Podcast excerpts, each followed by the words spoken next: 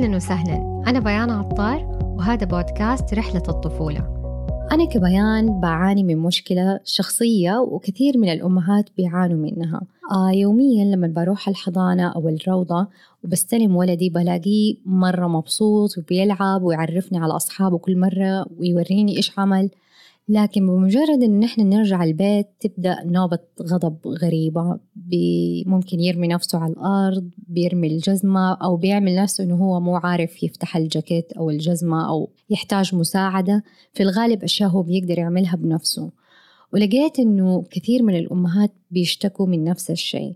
توقعت إنه هو شيء شخصي في البداية أو بالمجموعة المحيطة بي ومرة أنا كنت على ال social media على الإنستغرام بتصفح بدور حل المشكلة. أو المشكلة هي مجرد كانت في بالي وبتصفح إلا يطلع لي reel اسمه متلازمة ما بعد المدرسة. دخلت الصفحة ولقيت إنها صاحبة الصفحة هي الشخص المناسب تماما للحديث عن هذا الموضوع. أول شيء عجبني عنوان متلازمة ما بعد المدرسة. عرفت إنه أمهات كثير حول العالم بيعانوا من نفس المشكلة وإنها هي ما هي مشكلة شخصية بأطفالنا وإنه في لها أسباب ولها علاج. معانا اليوم روان الزبيدي أم ومختصة في الطفولة المبكرة والتربية الإيجابية وتعديل السلوك. أهلا وسهلا أستاذة روان. أهلا فيكي بيان حبيبتي. شكرا لك على الاستضافة. آه اختيارك لمتلازمة ما بعد المدرسة هذا عنوان أنت عربتيه ولا أخترتيه ولا هو فعلا في يعني أبحاث ودراسات حول متلازمة ما بعد المدرسة؟ آه بيان هلأ للأمانة آه متلازمة ما بعد المدرسة هي إشي أصلا موجود ومعروف بال after school syndrome. الاسم المعرب تبعها هو متلازمة ما بعد المدرسة.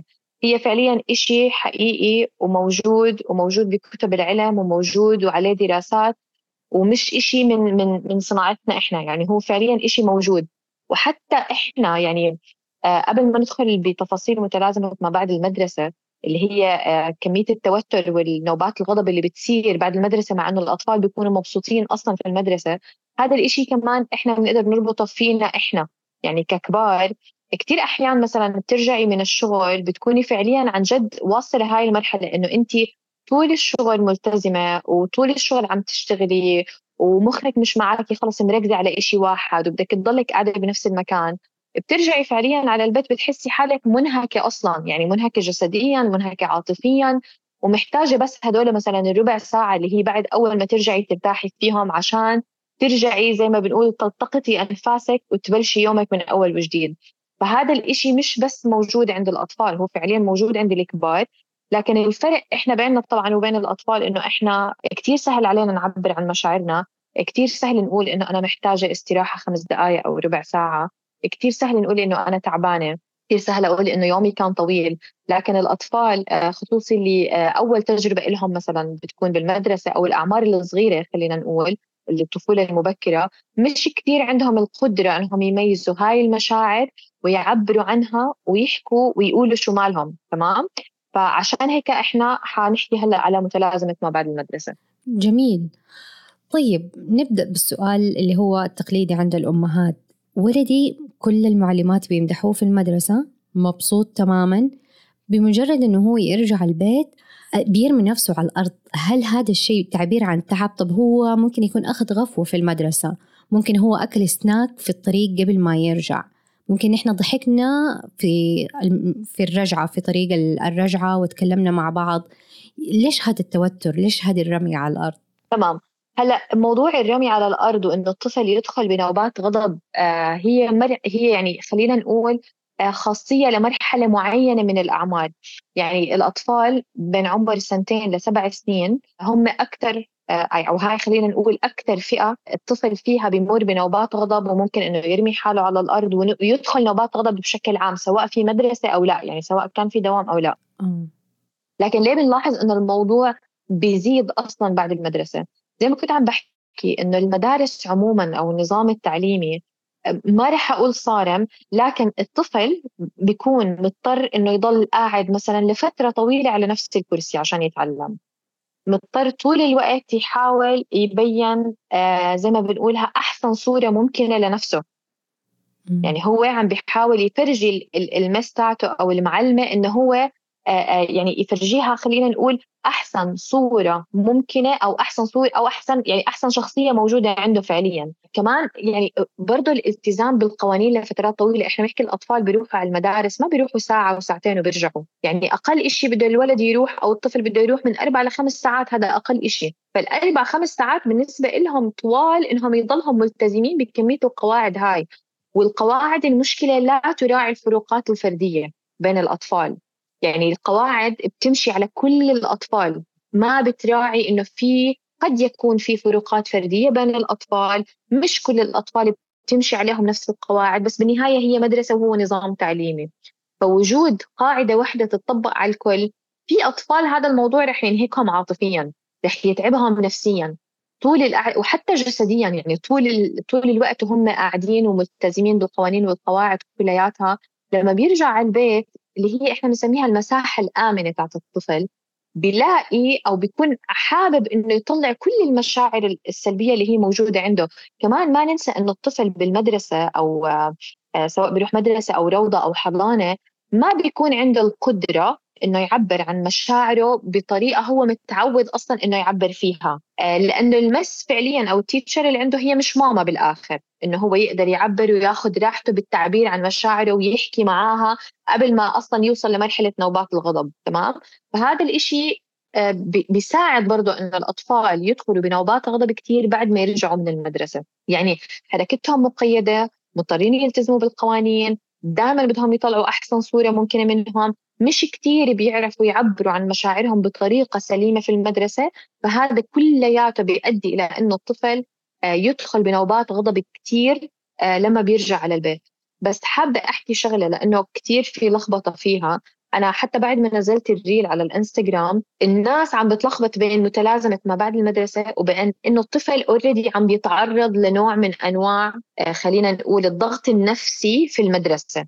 يعني في آه، سلوكيات مقبولة وبعرف إنها متلازمة ما بعد المدرسة وفي سلوكيات لا هي خطوط حمراء وإشارات حمراء أنا لازم أوقف عندها. زي إيش؟ تمام؟ عشان بس ما نلخبط بين التنتين. زي شو؟ خلينا نقول مثلا سلوكيات زي قضم الأظافر.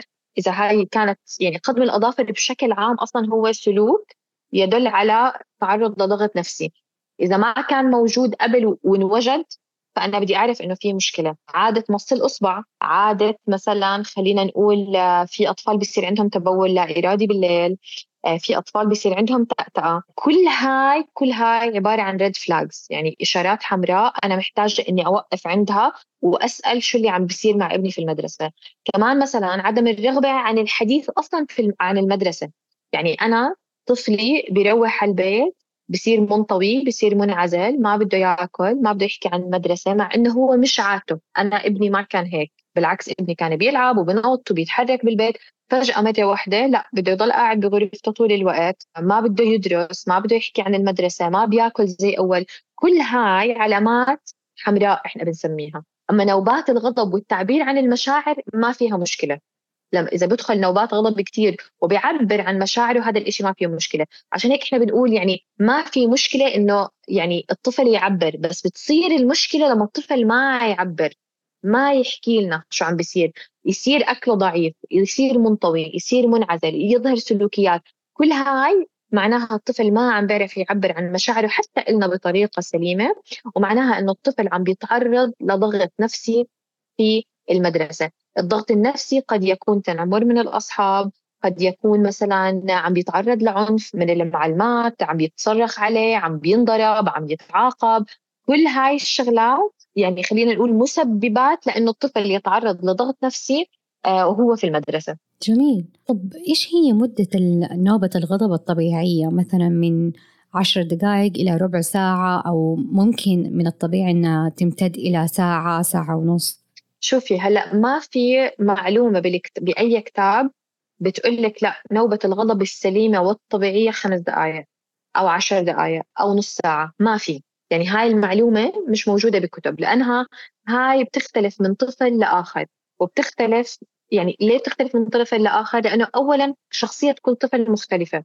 رقم اثنين حجم الضغط النفسي أو مش الضغط النفسي خلينا نقول الإنهاك العاطفي عند الطفل بيختلف من طفل للثاني يعني في أطفال مثلا الإنهاك العاطفي عندهم 10% حيكون تعبيرهم مختلف تماما عن الطفل اللي منهك عاطفيا 90% يعني الفكرة إنه ما في وقت محدد فعليا لنوبة الغضب.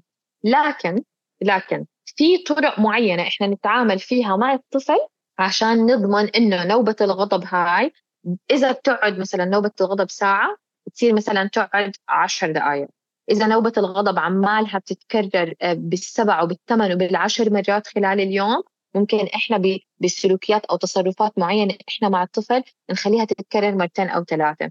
بس فعليا ما في إشي بيقول لك إنه نوبة الغضب الطبيعية عشر دقائق لا هي بتفرق من طفل لطفل بتفرق حتى بالطفل نفسه بتفرق من يوم ليوم. يعني اليوم اللي الطفل فيه بيكون منهك عاطفيا أكثر من اللي قبله. حتوقع وجود نوبات غضب كتير أطول حتوقع الفريكونسي تبع نوبات الغضب يكون أكثر كمان. فهي مش بس بتختلف من طفل لطفل هي بتختلف بالطفل نفسه من يوم للتاني كمان جميل يعني نقارن الطفل بنفسه وليس بالآخرين صحيح 100% 100% طب كيف ممكن اخفف من نوبات الغضب بعد المدرسة؟ في في طرق كثير إنه إحنا آه، نتعامل فيها مع نوبات الغضب، أول أول نقطة وأهم نقطة أنا دائما بحكيها للأمهات وأي حدا بياخذ معي استشارة، يا جماعة لا تاخذوا سلوكيات أطفالكم بشكل شخصي. مشكلتنا إحنا الأهل بناخذ سلوكيات أطفالنا بشكل شخصي. آه هو بيعمل هيك عشان يستفزني. آه هو بيعمل هيك عشان يعصبني. طب ما أنا قلت له 100 مرة إنه هذا الإشي بيعصبني ولسه عم بعمله. فإحنا كل شيء بالنسبة لنا بناخذه بيرسونال نتعامل مع المواضيع بصورة شخصية. مع إنه مشاعري أنا طفلي ما له علاقة فيها. يعني مش طفلي اللي بيعصبني لا هو أنا بعصب حالي. مش طفلي اللي بزعلني لا هو أنا اللي بزعل حالي. فإحنا مشاعرنا ما بنعرفش كتير نفصلها عن سلوكيات أطفالنا. فكتير مهم يعني أول خطوة عشان إحنا أصلا نقدر نتعامل مع الموضوع بكل سلاسة وبساطة إنه إحنا ما ناخذ سلوكيات الطفل ما بحكي بس عن نوبات الغضب بشكل عام ما ناخذ السلوكيات هاي بشكل شخصي. يعني طفلي ما بيعمل هذا السلوك مشان يضايقني لا. طفلي لسه عم بيتعلم لسه عم بيستكشف عم بيستكشف حتى مشاعره. مش عارف هي شو مش عارف يعبر عنها مش عارف يسميها بمسمياتها. فكل هذه بتأثر على موضوع نوبات الغضب. فأهم شيء إني أنا أولا ما أخذ آه، سلوكيات طفلي بصورة شخصية.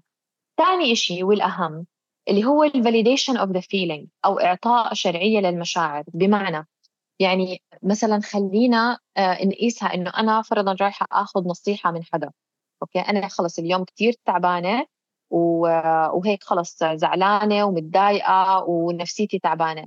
يعني الفرق بين أنا لما أروح لشخص أخذ منه نصيحة شو ممكن أعمل لما هذا الشخص مثلا يجي يقول لي آه يا الله ما إحنا كلنا تعبانين كلنا زعلانين كلنا مش عارف إيش مش بس أنت يعني. أوكي هذا أسلوب. والأسلوب الثاني آه شكله كان يومك طويل. صار معك إشي بالشغل بتحبي تحكي لي إياه؟ في إشي بقدر أعمله وأساعدك فيه؟ فرق الأسلوبين يعني الأسلوب الأول اللي هو بيستخف بمشاعر بمشاعري أنا ولا بمشي مع الحدا اللي بيعطي شرعية لمشاعري آه معك حق كان يومك طويل آه معك حق عليك ضغط بالشغل. نفس الشيء الأطفال يعني أنا لما بعطي شرعية لمشاعر الطفل الطفل حيكون أكثر تعاون. أكثر تعاون ليه؟ لأنه بيكون حاسس وشايف وعارف إنه في حدا عم بحس معي باللي أنا حاسه في حدا فاهم علي أنا شو بحكي. فأنا بدل ما أعصب على الطفل وأقول له أنت ليش بتضلك تنكد وليش بتضلك تعصب وليش بتضلك ترمي حالك على الأرض وليش وليش وليش بقدر إني أنا أعطي شرعية لمشاعره. ماما معك حق يومك كان طويل. شكلك تعبان بتحب ترتاح بتحب ترتاح وتيجي بعدين تقول لي شو مالك تمام؟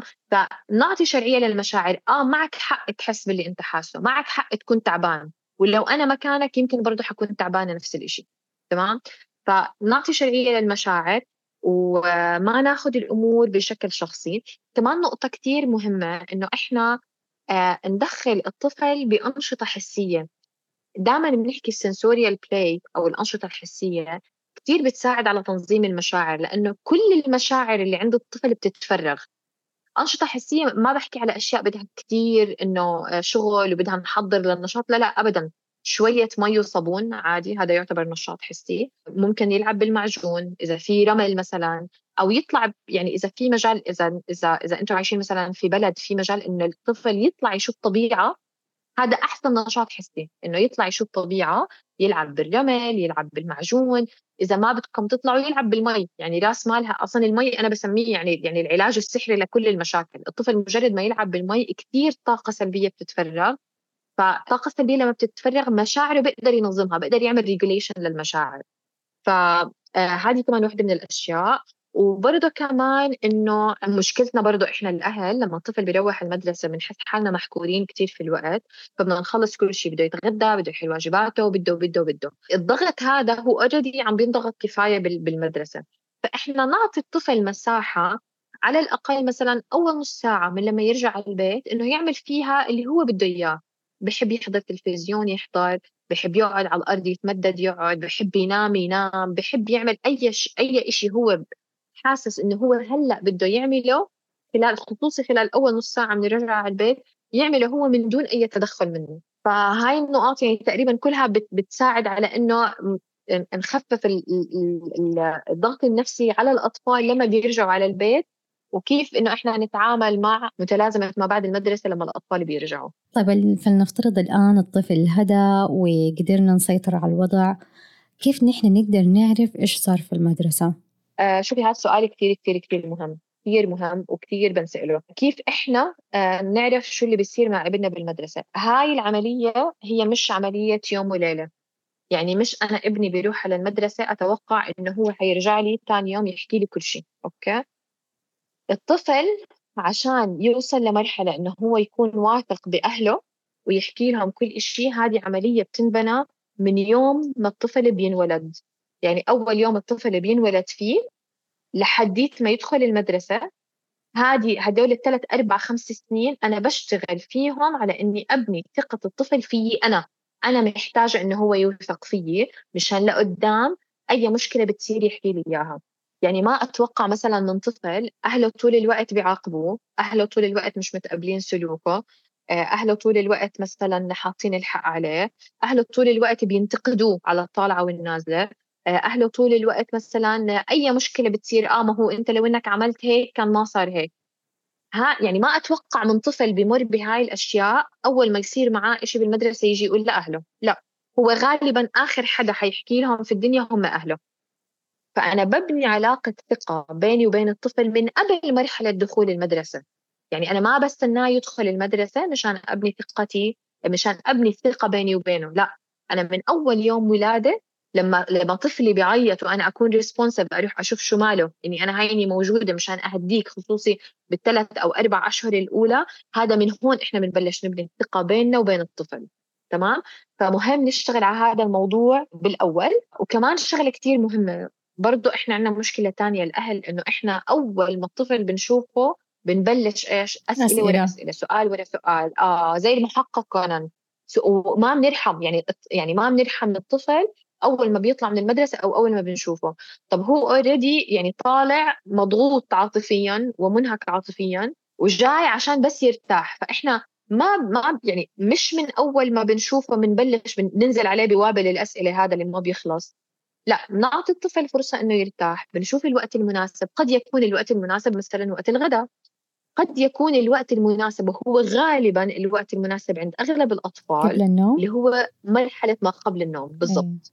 مرحلة ما قبل النوم يا الله شو إنها يعني الأطفال بيفتحوا قلبهم بطريقة عجيبة فيها. كل شيء ممكن نعرفه من يعني أغلب الأطفال عندهم ها يعني هذا الوقت بيكون كثير آه، بيكون يعني في زي انتمسي وعلاقة لطيفة بينهم وبين الأهل.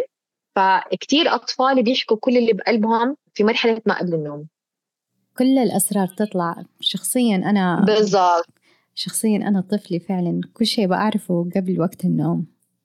سحري هذا الوقت. آه بالضبط. هم بالضبط بالضبط. أنا هيك حتى بسميه يعني بحب هدول آه، إنه يعني تقعدي مع طفلك في التخت مثلا قبل ما ينام بعشر دقائق على فكرة عشر دقائق is more than enough. يعني ما في داعي إنه نقعد بالنص ساعة والساعة إلا ربع نبرم ونحكي.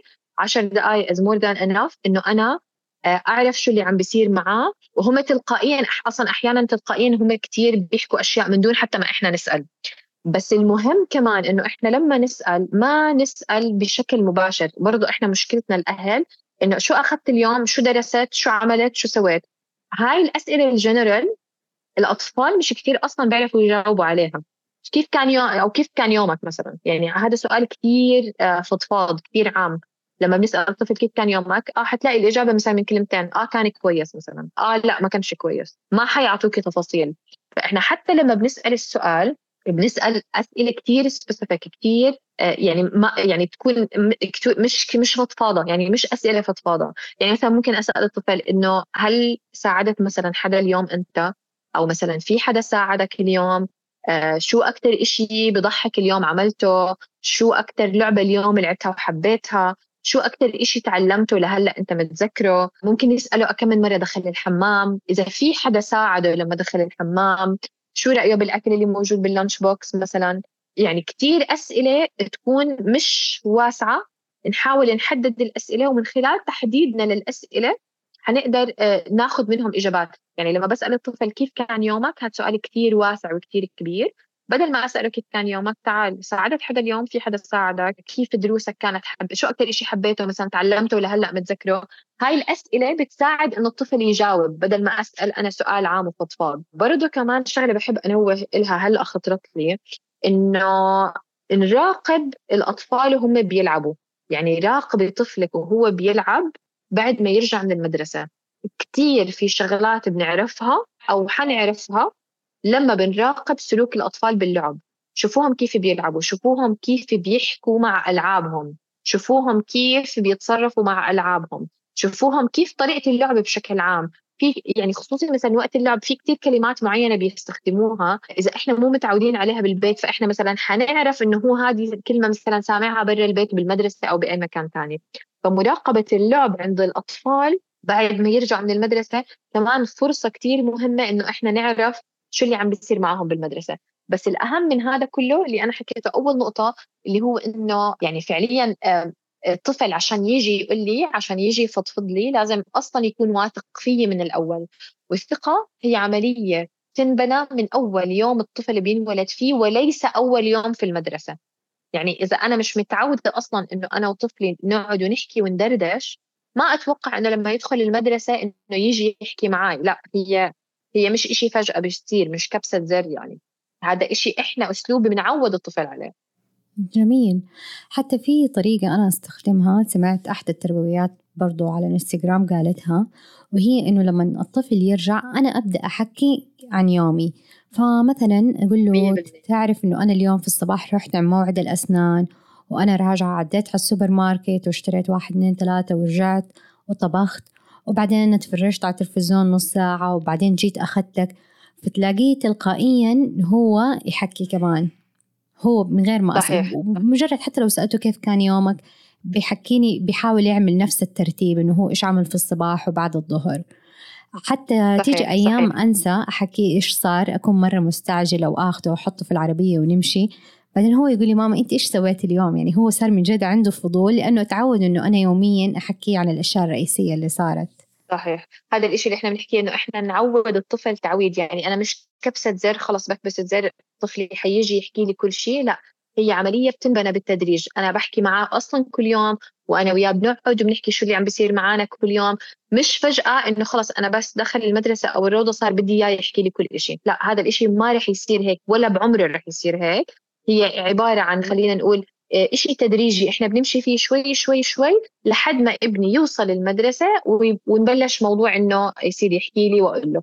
وطبعا ما نتوقع برضه إنه زي ما أنت حكيتي مش آه، مش من يعني مش على طول آه، ببلشوا من أول يوم ويومين يحكوا لنا. لا هو الموضوع محتاج منهم وقت ليتعودوا حتى هم على هذا النظام كمان. جميل. كيف نحمي أطفالنا من التنمر في المدرسة؟ أنت بتقولي الأحيان الطفل بيتعرض لضغط غير طبيعي. ففي حالة أنه تعرض طفلي للتنمر أو أشياء غير طبيعية مثلا عنف شتم بلاش موضوع التحرش الجنسي. آه، خلينا على الأشياء اللي هي دارجة في المدرسة. فكيف أنا أعرف؟ تمام. شوفي هلا موضوع التنمر هو أكثر إشي عم بمروا فيه الأطفال هذا هذا الوقت. يعني كثير عم عم بيجيني كثير استشارات أصلا في هذا الموضوع.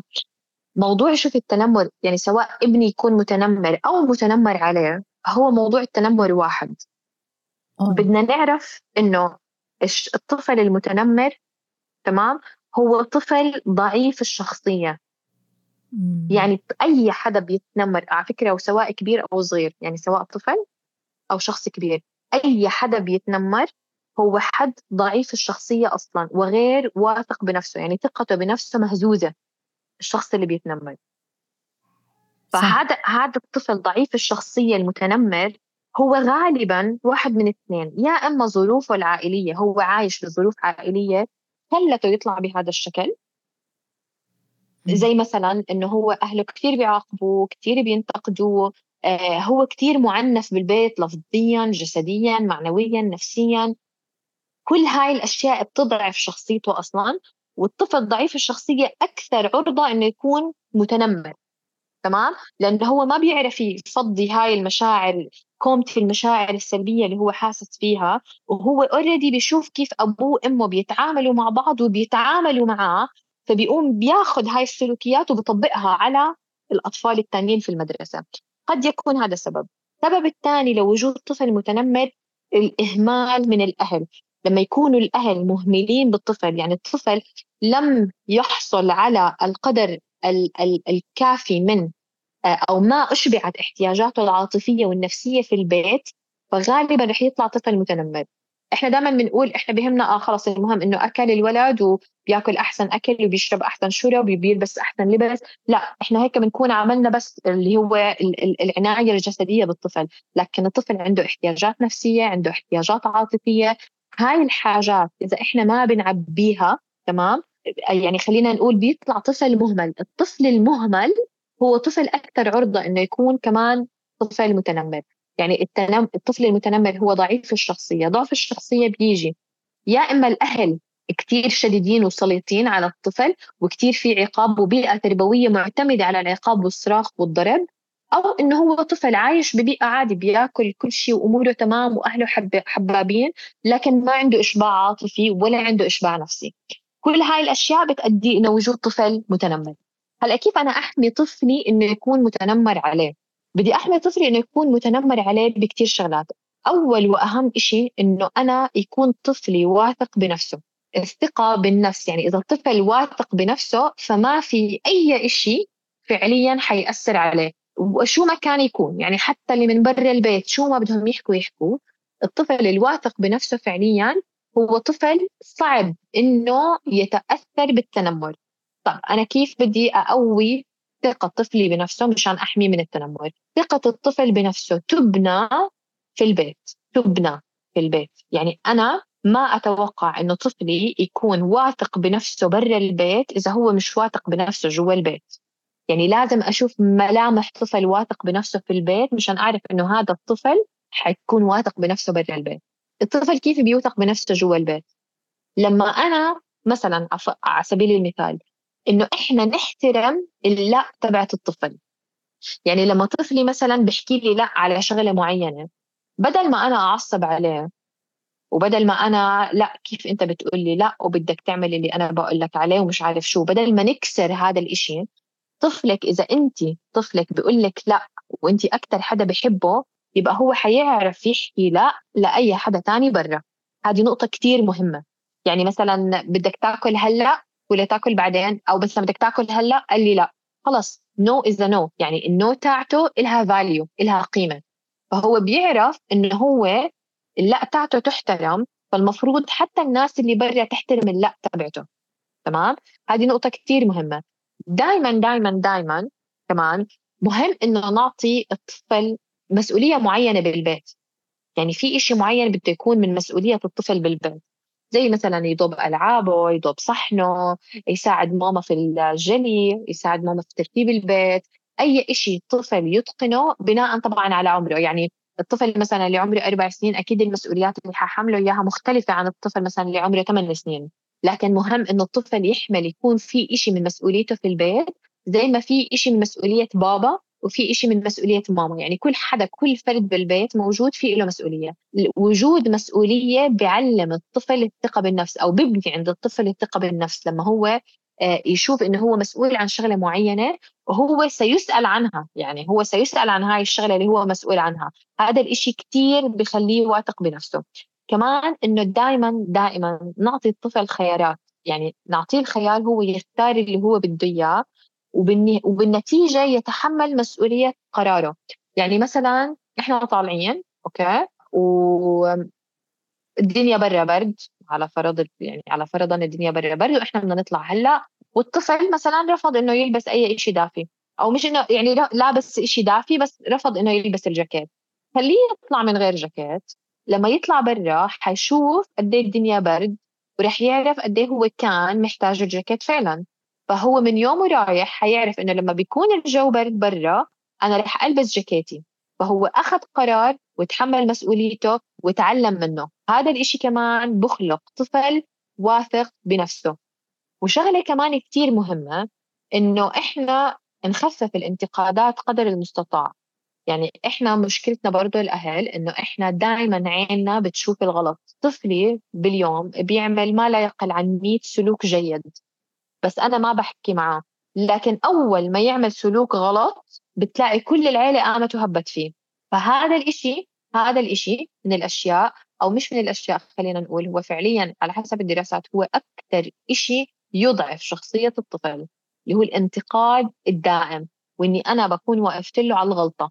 إنه هو أول ما بيغلط الغلطة العيلة كلها بتقوم بتهب فيه بس هو عمل في اليوم 100 سلوك جيد. ما حدا حكى له شكرا.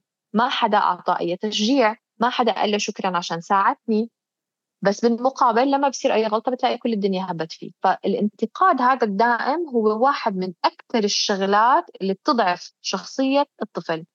وبرضه كمان إنه إحنا ما بنعطي حتى الطفل مجال إنه يغلط. يعني يا جماعة الطفل هو من وين بده يتعلم؟ يعني حتى إحنا الكبار محتاجين نغلط. ونعمل الإشي مرتين وثلاثة وأربعة وعشرة غلط مشان نقدر نتعلم كيف بينعمل صح. الأطفال كمان نفس الشيء فإحنا ما نعطي الطفل فرصة إنه يتعلم من غلطه فالطفل بصير كل ما يغلط يحس إنه في إشي غلط. فبصير بالمدرسة كل ما يغلط والمعلمة عصبت عليه آه طب ما هم أهلي هيك بيعملوا بالبيت يبقى هذا الطبيعي. ما هو أنا كل ما بغلط بالبيت بابا بيصرخ علي ماما بتضربني. وإجا حدا من أصحابه مثلا ضربه أو صرخ عليه أو whatever وهو من جوا حيكون مقتنع آه لأني أكيد أنا غلطت عشان هيك هم عملوا هيك. فإحنا شو بنعامل الطفل بالبيت؟ هو الإشي اللي حيكون سامح إنه يتعامل هو فيه وهو يعامل فيه الآخرين برا البيت. فكتير مهم كمان إنه نعطي الطفل دائما فرصة إنه يتعلم من أخطائه تمام؟ مش عارفة إذا في كمان أي يعني مش خاطر على بالي أي شغلات تانية بس إنه هو أهم إشي مشان نحمي الطفل من التنمر هي الخطوة الجوهرية إنه إحنا نقوي ثقة الطفل بنفسه. وثقة الطفل بنفسه ما بتيجي من برا هي جوا البيت. يعني هو لازم يكون واثق جوا واثق بنفسه جوا البيت لازم يكون شخصيته قوية جدا جوا البيت مشان هذا الحكي ينعكس برا. لأنه الطفل بياخذ بابا وماما كقدوة. إذا بابا وماما بيصرخوا علي إذا بابا وماما بيضربوني لما أغلط إذا بابا وماما بيسبوني لما أغلط يبقى أنا بستاهل الغلط بستاهل الضرب بستاهل الصراخ لما بغلط برا البيت. فهذا بيخلي الطفل كثير أسهل إنه يكون عرضة للتنمر. جميل. هذا بالنسبة للتنمر. طيب في موضوع ثاني يسبب ضغط كبير للأطفال وأنا كمان حسيت به لما كنت صغيرة في المدرسة. موضوع المقارنة. آه بعض الأحيان المعلمات نفسهم هم يقارنوا. فلانة أفضل من فلانة فلانة أفضل واحدة. بس بعض الأحيان شعور المقارنة نشعر به بدون ما أحد يتكلم لأنه نحن عندنا قدرة نقارن نفسنا بالآخرين. يعني مثلا صحيح. آه في شخص يعرف يرسم أحسن مننا كلنا ومهما أجتهدت يظل هو الأفضل. في أشخاص أسرع مني في الجري آه مهما أنا حاولت وأتدربت يعني في مو... في مواضيع كثير الجري الرسم حتى المهارات الذهنية مثلا في الرياضيات أو مهارات الإلقاء أو مهارات الصوت يعني كل ال... في مختلف المجالات. شوفي هذا الموضوع يتبع للموضوع اللي كنا عم نحكي فيه قبل. أولا ثقة الطفل بنفسه. هلأ شوفي برضه عشان نكون متفقين موضوع المقارنة لما أنا أقارن حالي مع حدا تاني هو ليس موضوع سيء إذا بده يخليني أجتهد أكثر لكن إمتى بندخل إنه بيصير موضوع سيء؟ لما أنا الموضوع ببلش يعمل لي إحباط لما أنا الموضوع بيخليني أكره نجاح الشخص اللي قدامي. مم. يعني أنا شايفة فلانة أحسن مني بالرسم. إذا هذا الموضوع خلاني أشتغل على حالي أكثر بالرسم مشان أصير أعرف أرسم أكثر فهذا إشي كويس. لكن إمتى بصير إشي مش كويس؟ لما أنا ببطل أتمنى لها الخير إنه إن شاء الله مثلا بصير ادعي بيني وبين حالي إنه مثلا إن شاء الله بصير فيها إشي ولا بتنكسر ايدها عشان ما ترسم. ها هون أنا لا هون أنا دخلت بحيز المشكلة تمام؟ فعشان أنا أحمي حالي وأحمي طفلي من هذا الموضوع نرجع بنحكي وبنأكد على موضوع إنه الطفل يكون واثق بنفسه. كمان شغلة كثير كثير مهمة برضه نغفل عنها إحنا الأهل إنه إحنا دائما كل تركيزنا مصبوب على النتيجة. يعني ما بنشوف حجم الإفورت والمجهودات اللي الطفل بيعملها لحتى يعمل الإشي اللي هو عمله لكن إحنا بنطلع على النتيجة النهائية. يعني مثلا ابني راح المدرسة ورجع جايب لي بالرياضيات 8 من عشرة. إحنا أول سؤال بنسأله وين العلامتين راحوا؟ صح. يعني إحنا تركنا الثمان علامات اللي أخذهم فعليا ونجح إنه يحصلهم وركزنا بس على علامتين ناقصين إنه وين راحوا العلامتين؟ فإحنا بدل ما نركز على على النتيجة النهائية لأي شيء سواء لرسمة لعلامة لامتحان لنتيجه مباراه لأي شيء نركز على كل المجهود اللي انبذل ونفرجي الطفل إنه إحنا شفناه. يعني أنا شفتك وإنت عم تدرس أنا شفتك وإنت عم بتحاول أنا شفتك وإنت عم تتعلم أنا شفتك وإنت عم تسأل أنا شفتك إنت عم بتجرب ترسم بدل المرة 20 وشفت كل الورق اللي إنت رميته بعد ما رسمت الرسمات اللي مو عاجبتك. نفرجيه إنه إحنا شفنا المجهود والمجهود هذا يقدر والنتيجة هي توفيق من رب العالمين بالنهاية. يعني مش شطارة مني إني أنا درست وجبت عشرة من عشرة. هلأ أنا بعمل الجزء اللي علي لكن في جزء كثير كبير هو توفيق من رب العالمين ورزق من رب العالمين أصلا. يعني أنا قد أكون درست أكثر من اللي جاب آه، عشرة من عشرة بس أنا بالنهاية جبت ثمانية. هذه اسمة ورزقة من رب العالمين.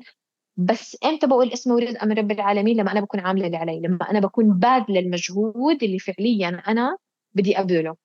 كمان شغلة ثانية خصوصي بمواضيع الدراسة إحنا الأهل دائما بحس إنه بنحب العلامات الكاملة بالرياضيات والفيزياء والما بعرف والمواد هاي اللي بتحسسك إنه الطفل ذكي مع إنه فعليا الذكاء هو ثمان أنواع يعني ثمان أنواع ذكاء واحد من هاي الأنواع هو الذكاء الحسابي. أو إنه ذكاء الرياضيات. بنحب نكون أولادنا ذكيين بالرياضيات والفيزياء والقصص هاي وبننسى إنه في عن جد مواضع تانية للذكاء. يعني ممكن الطفل يكون ذكي عاطفيا طفل يكون ذكي اجتماعيا طفل يكون ذكي بإنه يشتغل الأشياء بإيده. طفل يكون ذكي مثلا آه، بمهارات معينة بمهارات اجتماعية كثير في يعني آه، مش قادرة أتذكر الثمانيه بس هم بالضبط ثمانيه واحد منهم اللي هو الذكاء الحسابي. آه كتير مهم إنه إحنا نركز مع الطفل على هاي النقطة. يعني مش معنى إنه أنت جبت 8 من 10 بالرياضيات إنه أنت مو شاطر. طب أنت ممكن تجيب 8 من 10 بالرياضيات بس تجيب 10 من 10 بالعربي أو مثلا تجيب 10 من 10 بالتاريخ أو تجيب 10 من 10 بالفن. يعني ما في آه آه نفهم الطفل إنه ما في قاعدة معينة بتقول إنه اللي بيجيب علامة بهاي المادة يبقى هو اللي شاطر. صح. ودائما حتى نركز إحنا مع الطفل على إنه في فروقات. يعني في فروقات يعني يعني مش كلياتنا بنحب نفس الأشياء ومش كلياتنا تستهوينا نفس الهوايات ولا ولا يعني حتى على مستوى إنه إحنا أشكالنا مختلفة يعني ما حدا فينا شكله بيشبه الثاني ما حدا فينا طوله بالضبط الطول الثاني ما حدا فينا آه، بيضحك زي الثاني ما حدا فينا صوته زي صوت الثاني كل حدا فينا مميز بشكل أو بآخر بطريقة مختلفة عن الثاني. وتميزنا هذا بيروح لتميزات تانية إنه فلانة بترسم أحسن مني طب بس بالمقابل أنا بركض أسرع منها. طب ما فلانة بتركض أسرع مني بس بالمقابل أنا بعرف أجيب عشرة من عشرة بالرياضيات.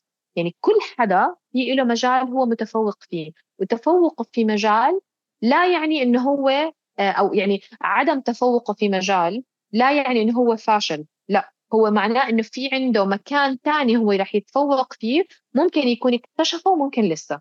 فإحنا الأهل كثير ضروري نركز مع أطفالنا على هاي النقطة. اولا نركز على المجهود المبذول بأي شيء برسمة بمباراة بامتحان بعلامة. نركز على قد إيه الطفل بذل مجهود. حتى لما بيجيب الطفل علامة كاملة 10 من 10 أنا ما بعمل كل الفوكس والهليلة على 10 لا أنا شفتك قد إيه درست وشفتك قد إيه تعبت وشفتك قد إيه سهرت وأنت بتستاهل العشرة من عشرة. يعني برضه تركيزنا يكون على قد هو تعب لحصل العشرة. قد إيه هو درس لجاب الثمانية وما نركز دائما على نص الكاس الفاضي نركز على نص الكاس المليان ودائما نأكد للطفل إنه يعني على طول شئنا أم أبينا الاختلافات موجودة. سواء بالشكل بالتفضيلات بالهوايات وحتى طبيعة حياتنا مختلفة. يعني أنا عايشة في مكان و- و- وهذا الطفل الثاني عايش في مكان بيئاتنا مختلفة أبهاتنا مختلفين أمهاتنا مختلفين فكل شيء مختلف فالمقارنة أصلا لا تصلح يعني. آه على هذا الموضوع في كتاب أطفال أنا مرة صراحة تفاجأت إنه هو موجود للأطفال اسمه في داخلي جوهرة. أتوقع من دار نشر الياسمين. فهو نفس المقارنة اللي أنت قلتيها إنه أنا أسرع بالدراجة لكن صديقي أفضل في الرسم لكن صديقي فلان أفضل في الشعر لكن صديقي فلان أفضل في القفز. فكان إنه هم بكل واحد بيفتخر بنقطة قوته. وفي نفس الوقت إنه في اختلاف بيننا زي ما أنت ذكرتي. فالكتاب مرة جميل يعني للأطفال ممكن من عمر ثلاث سنوات إن شاء الله ممكن أحط في صندوق الوصف عنه. كمان بالإضافة في نعم. شيء أنا ألاحظه في جلسات الأمهات أو جلسات العوائل لما نحن نقارن الأطفال الطفل الكبير بالطفل الصغير من باب إنه تخفيف الغيرة. فنقول له مثلا شوف البيبي هذا يا الله لسه ما يقدر يتكلم مسكين. شوف هذا البيبي لسه مسكين يلبس حفوضة أنت ما شاء الله كبير. هذا مسكين ما يقدر يتحرك لسه ما عنده أسنان. فهو بي يعني يتعلم كده من إحنا بنفتح عينه على المقارنة وهو يبدأ يلاحظ نقاط ضعفه ويقارن نفسه باللي أكبر. فحيفكر أوه طب أنا لسه ما أقدر أسوق سيارة. طب أنا مسكين لسه صحيح. ما أقدر أتسلق. فهذه يعني أنا حاجة لاحظتها صراحة. ما أعرف أنت إيش رأيك في الموضوع؟ حتى حتى بس مش بس الطفل آه، بصير يقارن حاله بالأكبر لا هو الطفل بيتعلم بيتعلم فعليا إنه الأصغر منه أضعف منه. صح. الأصغر منه أفشل منه. الأصغر منه يعني مسكين. كائنات ضعيفة إيه. جدا مساكين عرفتي؟ فأنا مش يعني هو هو الموضوع هذا يعني مش بس خطير هو خطير جدا. لكن أنا اللي بحكيه دائما إنه لما بده يكون في مقارنة طبعا أنا ما بحب أسميها مقارنة بس لما بده يكون في حكي مثلا عن الكبير والصغير أنا ما بقول إنه حرام baby صغير ولسه هذا وما بيعرف. لا أنا بحكي حقائق بحكي facts آه هو لأنه عمره كذا لسه ما بيعرف يمشي. لما يصير عمره كذا حيتعلم يمشي. هو هلأ عمره كذا بيلبس بامبرز لما يصير عمره كذا حيتعلم يستخدم الحمام زي ما أنت تعلمت تمام؟ يعني ما نحسس إنه الطفل إنه الطفل الأصغر هو طفل أضعف ويا حرام وبحزن وحنبكي عليه. لا هو كائن بني آدم احتياجه بهاي الفترة بيقول هيك فإحنا بنتعامل معاه على هذا الأساس. المقارنة أساسا يعني أنا دائما بقول المقارنة بين الأطفال هي ما يعني إذا أنا مثلا بقارن الكبير بالصغير أو بقارن الصغير بالكبير ما بتعدل السلوك. يعني المقارنة لا تعدل سلوك ولا تلغي سلوك سيء ولا تكسب الطفل مهارة جديدة. يعني أنا ما عدلت سلوك ولا شلت منه سلوك سيء ولا أعطيته مهارة جديدة بالمقارنة. كل اللي عملته أنا إني أنا كبرت الفجوة بينه وبين أخوه وكبرت الفجوة بينه وبيننا إحنا الأهل. صح. يعني ما المقارنة لا تصلح لا تصلح ولا يعني أنا دائما عندي جملة دائما دائما بحكيها والناس يمكن زهقت مني قد ما بحكيها. المقارنة لا تصلح وإن كان توأم متطابق. يعني أنا عم بحكي على توأم متطابق أنا ما بنفع أقارن بينهم بالمهارات حتى. يعني هم طفلين نفس المشيمة ويتشاركون نفس الجينات. أنا ما بنفع أقارن بينهم وإن كانوا متطابقين لأنه في فروقات فردية بسبب اختلاف تقبلهم للمحفزات البيئية حواليهم. يعني في طفل بيستقبل المحفزات بطريقة في طفل بيستقبلها بطريقة ثانية فأنا حتى لو كانوا يتشاركوا نفس الجينات أنا ما بنفع أقارن بينهم. فما بالك مثلا بطفلين في بينهم أربع أو خمس سنين؟ أو إحنا مثلا شوفي بنت عمتك جابت علامة أعلى منك ولا شوفي بنت عمتك كيف صار معاها. يعني كيف بنقارن أجيال أصلا مختلفة عن بعض واحيانا من عائلات كمان مختلفة. يعني لا يتشاركون جينات ولا يتشاركون بيئة محيطة وبنقارن بينهم. فالمقارنة ما بتعدل سلوك ما بتشيل سلوك سيء ولا تكسب الطفل أي مهارة. فهي بس بتكبر الفجوة بين الإخوة وبتكبر الفجوة آه، بين بين الطفل وبيننا إحنا كأهل. والله أتمنى هذه الرسالة كمان توصل لمعلمات المدارس والمعلمين لأنه إلا بعض الأحيان ما يحصل مقارنة ما بين الزملاء في الفصل إنه شوفوا ما شاء الله فلان دائما بيجيب أعلى علامات ويلا صفقوا له شوفي هلا التعزيز للأطفال مهم. آه. يعني مهم إني أعزز الطفل لكن من غير ما أقارنه. يعني مش إنه يعني مش الحدا اللي جاب علامة إنه آه هو دائما اللي بيجيب علامة هو دائما أشطر واحد. لا أنا بعزز الطفل بيني وبينه. تعال أنت كنت كويس اليوم جبت العلامة اللي كويسة. ممكن ستيكر ممكن عشرة من عشرة. ما بعرف كيف أساليب التعزيز بالمدارس. بس المقارنة لا لا المقارنة بصراحة بتذبح. يعني حتى إحنا الكبار إذا حدا بيقارنك بحدا وأنت كبيرة اوريدي مخك مكتمل النمو يعني صح. وبيقارنك حدا بحدا تاني أنت الموضوع مش لطيف وقعه عندك رح يكون. فما بالك بطفل دماغه لسه ليس مكتمل النمو. يعني لسه لسه بيتطور دماغه. لسه الجهة اللي مسؤولة عن القرارات المنطقية لم تنمو بعد يعني.